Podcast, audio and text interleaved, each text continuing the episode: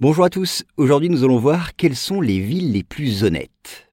Alors vous le savez, les villes ont déjà fait l'objet de classements qui évaluaient leur attractivité ou leur dynamisme économique. Mais c'est la première fois qu'une étude, pilotée par une société allemande, s'efforce de mesurer leur honnêteté, ou plutôt celle de leurs habitants. Soulignons d'abord que plusieurs critères ont été pris en compte pour apprécier cette honnêteté urbaine. Ainsi, dans des milliers de villes, un portefeuille a été abandonné à dessein dans la rue.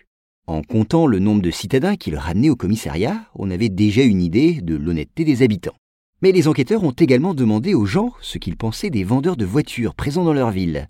Oui, comme les transactions automobiles sont souvent censées se dérouler dans des conditions douteuses, les auteurs de l'étude pensent que cette opinion peut présenter une bonne mesure du degré d'intégrité qui règne dans une ville. Et puis enfin, d'autres facteurs comme la transparence budgétaire, les pratiques électorales ou la corruption ont également été retenus pour repérer les villes les plus honnêtes. Alors cette société allemande, à l'origine de l'enquête, a voulu mener une étude mondiale qui porte sur 75 villes. Cependant, certaines grandes villes en Chine, en Inde ou en Amérique du Sud n'y figurent pas.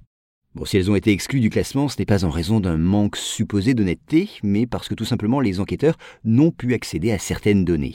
Enfin, pour établir le classement, chacun des critères retenus a été assorti d'une note sur 100.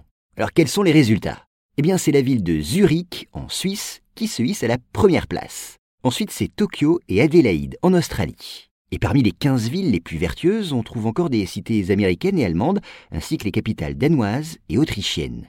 En revanche, il faut bien reconnaître que dans cette enquête, les villes françaises font pas le figure.